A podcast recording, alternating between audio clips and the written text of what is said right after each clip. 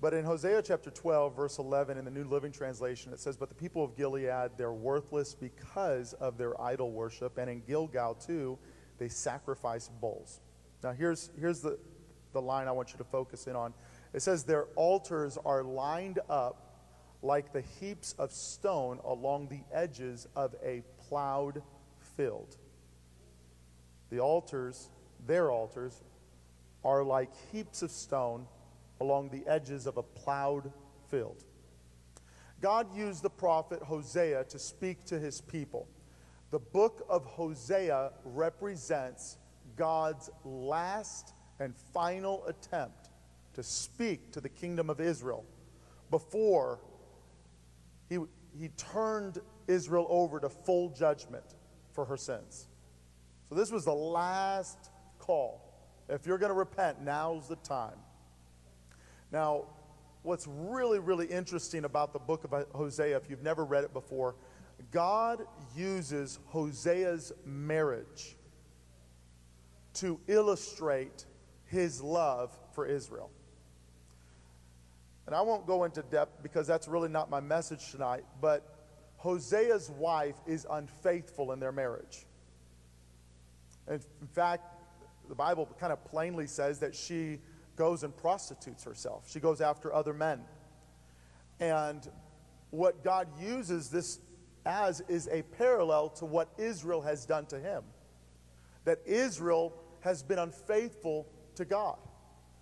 Gomer runs, her name is Gomer, and she runs after other men while Israel runs after other gods. Gomer commits physical, the physical act of adultery, while Israel commits spiritual adultery. Now, here in the 12th chapter and the 11th verse, it says, Their altars are lined up like the heaps of stone along the edges of a plowed field. It's a visual illustration for the readers that, like stones, when a farmer is plowing his field and he happens upon a stone, he is preparing it for the seed that will be planted in the field. And he is plowing it, he's digging it up, he's breaking through the hardened earth. And he comes up against the stone, the rock, he will take it and he'll put it off on the side. And it's not uncommon for that to happen repeatedly. And so what what he what the prophet is saying is like the like the stones that are tossed aside through a field that is furrowed, he says, so are your, your altars. Now notice it's, it's not the altar of God, it's their altars. It's the places that they have built so that they could worship according to their own preferences. And he says, as many as the rocks are of a field, because when you're plowing a field, I know I don't think many of us have plowed a field especially by hand, especially a field that's never been plowed before. But when you do that, you'll come against a lot of hard places that need to be excavated and removed in order for the field to produce a harvest. So this will happen many times, and those rocks will just build up in heaps along the field. And he says, just as many as those rocks are, so are your altars that you've built. Everywhere you go, it seems like you are building altars and you are sacrificing to false gods. Now, this is simply a, a, a launching point, this verse, because it's this verse that reminded me. This is probably going to take a left turn, and I hope you continue with me because we'll continue down this next path for a while. This verse of scripture reminded me of New England. It reminded me of New England. That's right, the northeast part of the United States. A couple years back, I had the privilege of preaching a youth camp in the state of Connecticut. I had never been there before. And while I was there, I noticed something that was unusual to me, but familiar to that land and to everybody that lived there in that region of the United States, and that was their stone walls. I'm not, I, I, wish, I wish we had a projector right now with high quality image so that I could show you pictures of these stone walls. They're everywhere. Everywhere you look, driving down the highway, the country roads, wherever you are, you see just this constant picture in the horizon of stone walls, walls built with stones. I did a little bit of investigating and discovered some very interesting things about these stone walls. New England's distinctive stone walls are estimated to stretch 240,000 miles. To give you a picture, if you lined them up in a straight line and you defied gravity, those stone walls would reach from here to the moon. If you get a chance to see them yourself or Google image search these stone walls, you'll find that the layout of these walls, at first, it comes across a bit confusing. It almost looks like a maze because they're, they're, straight lines and then they're turned and straight lines, and, and they, they, they look almost like they build this maze. And in fact, we find that there was a method behind their construction. If you take a closer look at these, they will tell you a lot about the land if you know what to look for and how to read the walls. Stay with me tonight. You see, these walls that gather together 240,000 miles of walls were built by homesteaders who settled in the area, developed, cultivated, and farmed the land. The oldest documented stone wall in New England dates all the way back to 1607. And it was made by English settlers of the Virginia Company along the Kennebec River north of Portland, Maine. But the, most of the walls in this area were built during the Revolutionary period between 1775 and 1825. A homesteader or homesteading family would work their land in four ways. In four ways each requiring different precision of sifting the earth or the soil surrounding the home. So they would settle, they would build their home, and then they would begin to develop the land in four different ways. And each of those places that they would cultivate required a different sifting of the soil. The first from the house, if you were walking from the house, the first area of land was where they would farm for their food. They would till the ground and they would put their food crops there. Now, this required frequent uh, visits. This is where they visited most often. This place. They had to not only bring up the stones, but they had to weed it, they had to tend to it, they had to protect it. Why? Because this area of the land would be what fed the home. Now, once the land was cleared, rocks of all sizes, big or small, tiny or large, rocks of all sizes had to be removed to allow for plowing and planting.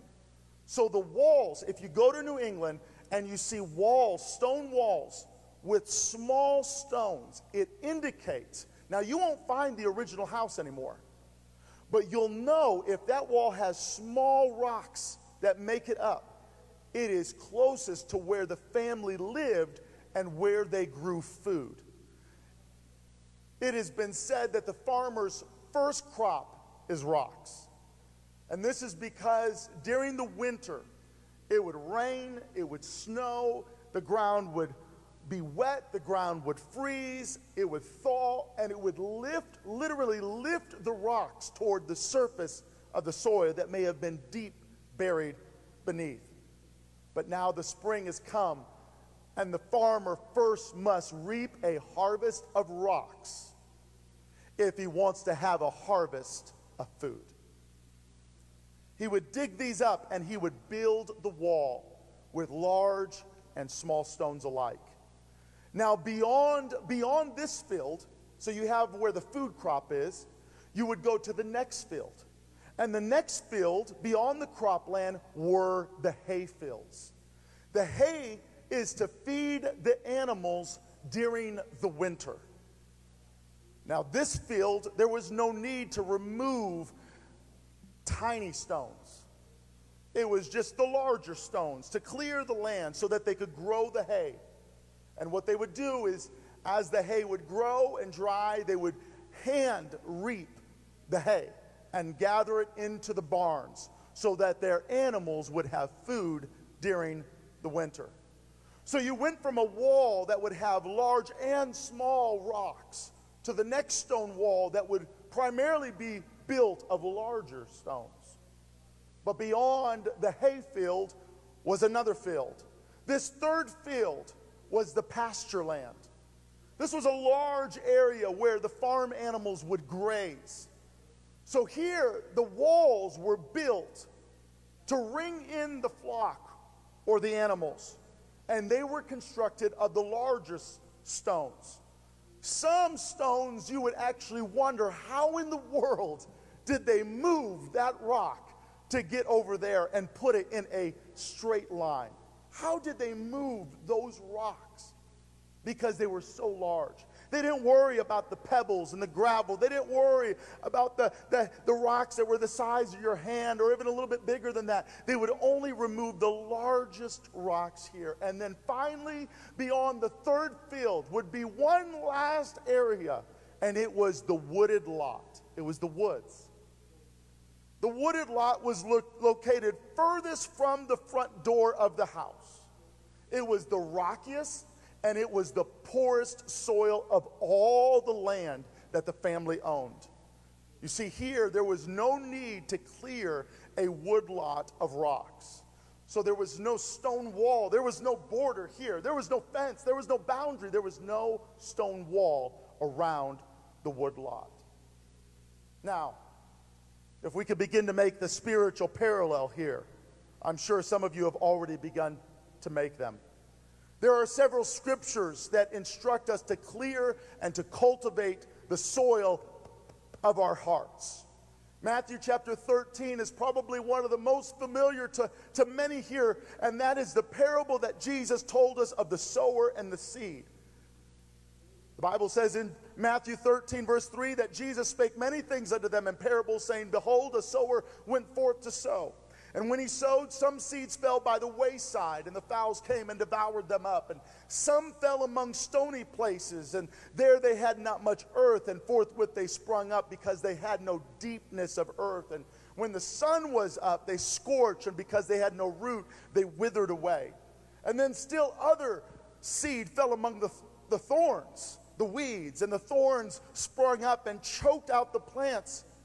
But still, a fourth type of seed fell in a fourth type of soil, and it was good ground and brought forth fruit, some an hundredfold, some sixtyfold, some thirtyfold. And Jesus says, He that hath ears, let him hear. And in verse 18, Jesus explained to his disciples, those nearest to him, what the parable meant. He said, Hear the parable of the sower. When anyone hears the word of the kingdom and understands it not, then comes the wicked one and catches away that which is sown in his heart. This is he who receives the seed by the wayside verse 20. And we'll focus in on these next two verses. It says, He that receives the seed into stony places, the same as he that hears the word and immediately or anon with joy receives it. Yet he has no root in himself, but endures for a while, and when tribulation or persecution arise, because of the word, by and by he is offended and it dies. Then he goes on, talks about the, the thorns and what we see here is Jesus is really, he's referring to us, eh, he's referring to basically what I just described the homesteader's land. What's nearest the house and then that's that's produces. You got to get rid of not just the rocks but you got to get rid of, of, of the birds. You got to shoo away the birds. You got to get rid of the rocks. You've even got to make sure you weed and take out the thorns. You've got to make sure that's your best soil. Beyond that is a stony place, and beyond that is, is the wayside where the, the, it seems like the enemy just has his way and he's just plucking up the seed. Furthermore, we find that we are told to break up the fallow ground, which is the neglected earth. In Jeremiah 4, verse 3, it says, For thus saith the Lord, the men of Judah and Jerusalem, break up your fallow ground, your neglected, hardened soil. Break it up. Someone say, My heart. Your heart can collect, it can be a place that collects rocks. Rocks and debris that will keep you from seeing and experiencing a harvest or bearing any fruit. It goes on to say in Hosea 10 12, sow to yourselves in righteousness, reap in mercy, break up your fallow ground, for it is time to seek the Lord. Break up your fallow ground. Basically, put that plow down, furrow that field, break it up. Dig out the rocks, dig out the stony places, because it's time to seek the Lord. How many believes that it's time to seek the Lord? It's time for America to seek the Lord.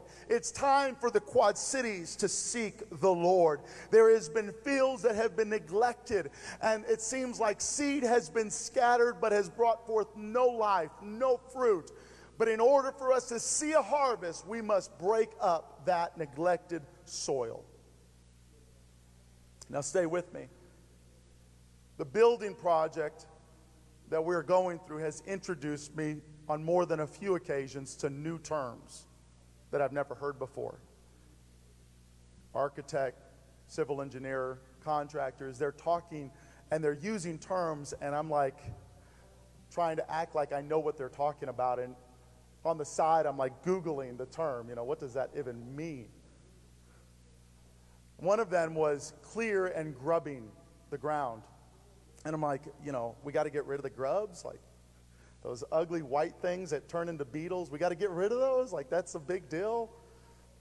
And so I looked it up, and what it means is to get rid of all the roots, get rid of all vegetation, all, all of that that is laying on the ground, and get down to good, hard, firm soil. And here, as I've studied these stone walls, I've discovered some things. I'm going to deal with these four lands and how there's a spiritual parallel that I feel to draw from them and share with you tonight. Refuge Church, please hear me. There is that area that is furthest from the house. This area is the rockiest and the poorest soil of all, but it's where the trees grow. And you see, the trees that grow in the wooded lot, they provide the timber that builds the house.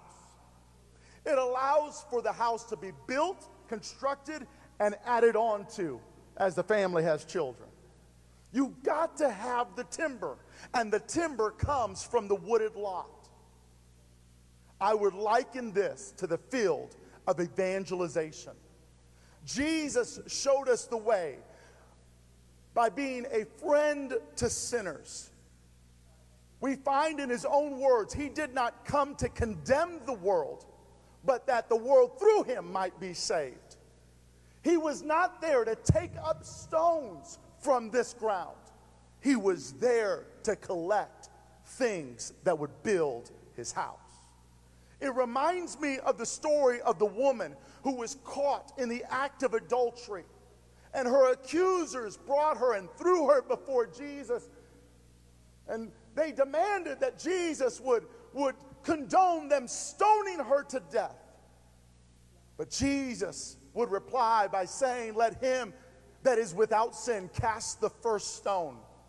And beginning, the Bible says, with the greatest among them to the least, they begin to allow the stones to fall and leave them where they found them.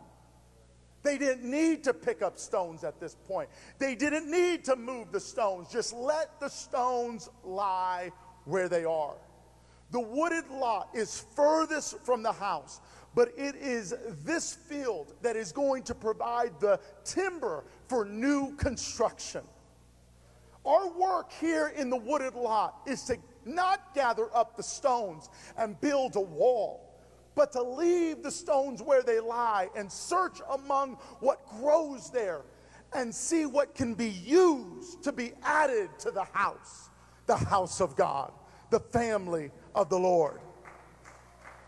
You see, there is an importance in the wooded lot. And it's not there that we gather stones. It's not there that we build walls, but it's there that we find new timber for the house to be built. But from the wooded lot, as we draw closer to the house, we go into the pasture land. The land, this land is for the livestock. We might call them, in the spiritual sense, the flock. You see, the flock, the livestock, is owned by the house. Here is the first area where we see the rocks naturally being found and taken up and made a wall of.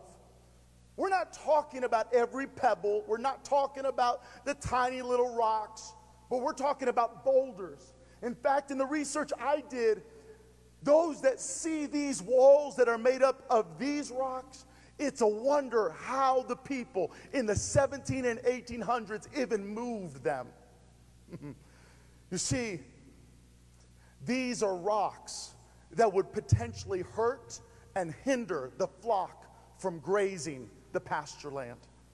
These rocks are taken up, and they're not just scattered about just anywhere. No, they are gathered together and they are used to build the first fence. I would liken this place to a place of separation. It is where the flock is gathered and not scattered. It is where the flock is kept safe from predators and it separates them from the animals that are owned by the house and the wild animals that roam beyond the stone wall of separation. Huh. How many knows that when you were allowed to enter into this kingdom, you were born again of water and the spirit, the light of revelation turned on in your life? How many knows that there were some rocks that seemed like nobody could move those? How in the world can you take that massive boulder and take it and perfectly place it in a straight line, a line that would bring separation, a line that would bring protection? Listen, we ought to understand that the things that the Lord has delivered us of, the Lord has saved us from, He wants to take those and He wants to make a wall of separation because this is the way, this is the place where we are going to graze and feed and be separate and be safe. It's the field of separation, it's the pasture land. It's from the spring to the, to the fall. It's where the flock simply goes and grazes and lives. But then beyond the pasture land, there are the hay fields. The hay fields, this land is different from the pasture. You see, the pasture is where the livestock can roam and feed and be safe from predators and be gathered together. They may even stay there into the fall.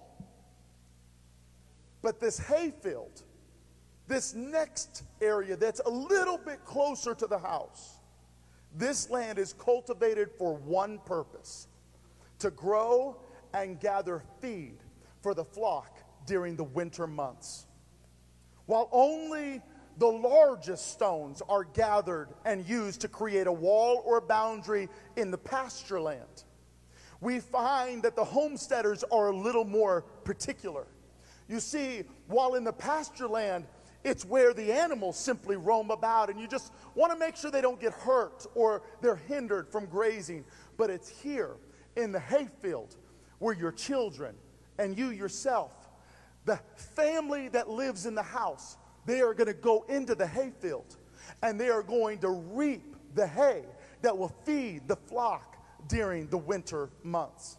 And you want to make sure in this field that there are no rocks that will continue to stay or exist that will turn an ankle or will cause someone to stumble while they're collecting the feed for the winter months. Let's call this field the field of consecration. It's a little bit deeper than separation.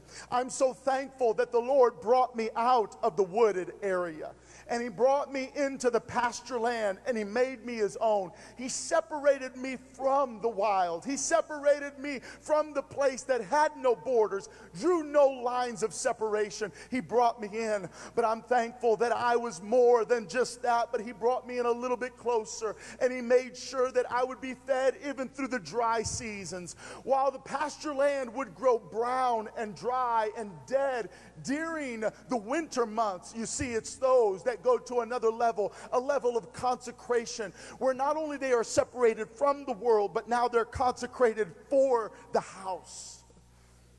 It's this place. It's this place where we find that the wall or fence, another one, is put up. And understand with each wall, with each field, you grow closer and closer to what? The house. The house. See, the pasture land, its primary purpose is to make sure that the livestock, the flock, will have food in the barn during the harsh, cold, and sometimes long and dark winters. We got to take up a little bit more. We can't be as careless. We got to find each rock that might hinder the nutrients that will grow from this land to feed the flock during those seasons that are dry and arid. But there's one more field. There's one more field. You see, this field is where the food crops that feed the house. This field happens to be the closest to the house. This field is where the homesteaders spend the most time. They not only plow the field, plant the field, tend to the field, and reap from this field, they spend the most time and energy in this field. You see, as you get closer to the house, you find that there's a little bit more attention coming from the house to that field. While what grows in the wooded lot, where the woods are, it will build the structure of the house but what grows in the field closest to the house makes the house stronger. I feel like there's a repeated theme in the past two services, including this one, now the third service, where the Lord is wanting to remind us that we will grow in number, but He wants to make sure that we are also growing in spiritual maturity. It is the will of God for us to grow stronger and not just larger.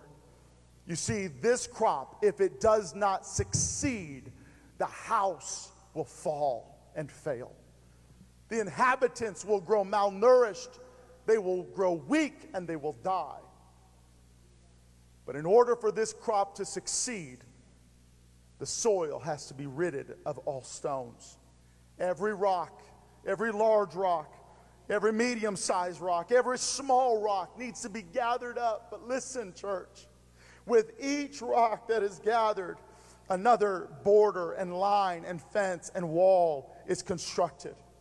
And I can't help but think that as someone might be in the field where the harvest is growing and the vegetables are growing and those things that will sustain the inhabitants of the house are growing. Or perhaps when you're in the hayfield and, and you are reaping the hay that will cause the livestock to be fed during the winter months. Or perhaps you're even as a shepherd out in the pasture land and you're counting the flock and making sure that they're all counted for. I can't help but notice that what constructs the wall is dug out of the soil I'm so thankful that the Lord does not simply take the mistakes, the failures, the hangups, the temptations of my life, the things that He has rescued me from, the things that He has saved me from, the things that He has cleansed me from the shame of. He does not simply take them and hang them over my head. No. He says, You know what you need to do with those? You need to build a wall. You need to build a boundary, a fence that says, Listen, every time you think about going beyond where I own, this is a reminder of what I saved you from. This is a reminder of how far I brought you. This is a reminder of what I've done in your life. Somebody say, Amen. How many are thankful how many are thankful for those stone walls that the Lord has allowed to be constructed in our lives? That is a reminder that He brought us out of Egypt. He brought us through the sea. He led us by the cloud. He took us to a mountain where He gave us the law. He provided manna at our doorstep and quail for us to feed on. I'm so thankful for a God that allows those mistakes to become monuments of separation and consecration and dedication. It all began with evangelization, but He's bringing me closer to the house. And with each step I take toward the house, might mean another wall of separation, but it's a reminder that I'm coming closer to the house. I'm becoming more intimate with the owner of the house. He's tending to me a little bit more carefully. Oh, somebody say amen. Thank you, Jesus. Thank you, Jesus. Somebody say the house. The house. I already mentioned it that the farmer's first crop of the year, it is said, is rocks. Before he could see his animals and livestock graze on the pasture land, before he could allow the hay to grow in the field that will nourish the flock in the winter, before he could grow those vegetables and those nutrients from the ground nearest his house. His first harvest is rocks. It's the rocks that perhaps they were buried deeper than last year's furrowing or breaking up of the ground or plowing. See, last year, you put that plow in the ground, Brother Hugo, and you ran that line through the field and you picked up some rocks. But listen, the next year, you go on that same line in that same field and you hit a rock again. You think to yourself, I, I thought I got rid of all of the stones that were in this field. Why are there more that are resurfacing? They say it's because that harsh winter with the freezing and the melting and the freezing and the melting, the expanding and then the contracting it has a way of bringing up those hard things to the surface. You see, we could cry about the winter, but the winter has a way of exposing things in our lives that one more plow, one more harvest, one more turn of the soil will expose, and he could add to that wall. You see, every stone that's added to the wall is a little bit more safety it's a little bit more security. Don't hate the wall. Don't hate the rocks that are being dug up from your life that add to the wall. God is in the business of protecting you and cultivating your life, building his church. All four types of fields are managed by the house. They are designed to be a blessing to the house. The closer you get to the house, the walls consist of smaller and smaller rocks holiness and consecration grows deeper the closer you get to the house. Could we stand together as we close this evening, this Bible study? I want us to pray. I want us to examine our lives. You see, oftentimes we, we notice that when we initially come into the church, it seems like, man, all, all kinds of stuff's being dug up, right? And we, we're putting that away, putting that aside. But the closer we get to the house, remember, it's going to take another, it's going to take another plow. It's going to take a little bit more detail and attentive eye from the owner of the house because he's got another purpose for you. Let's pray. We love you, Jesus. We thank you so much for this day. Thank you for your hand upon my life. Thank you, Lord, for your hand upon the Refuge Church. I ask that you will lead us, guide us, and use us for your glory and honor. We thank you, O Lord, for this illustrated message, this message, Lord, this illustration that I believe that you revealed to, to my knowledge to bring to this body to help us, Lord, to grow in holiness, to grow in our consecration, to realize that you may have evangelized us there from the woods, but you're bringing us and drawing us a little bit closer to the house. We thank you for this day. We pray this prayer in Jesus' name. Everybody say amen.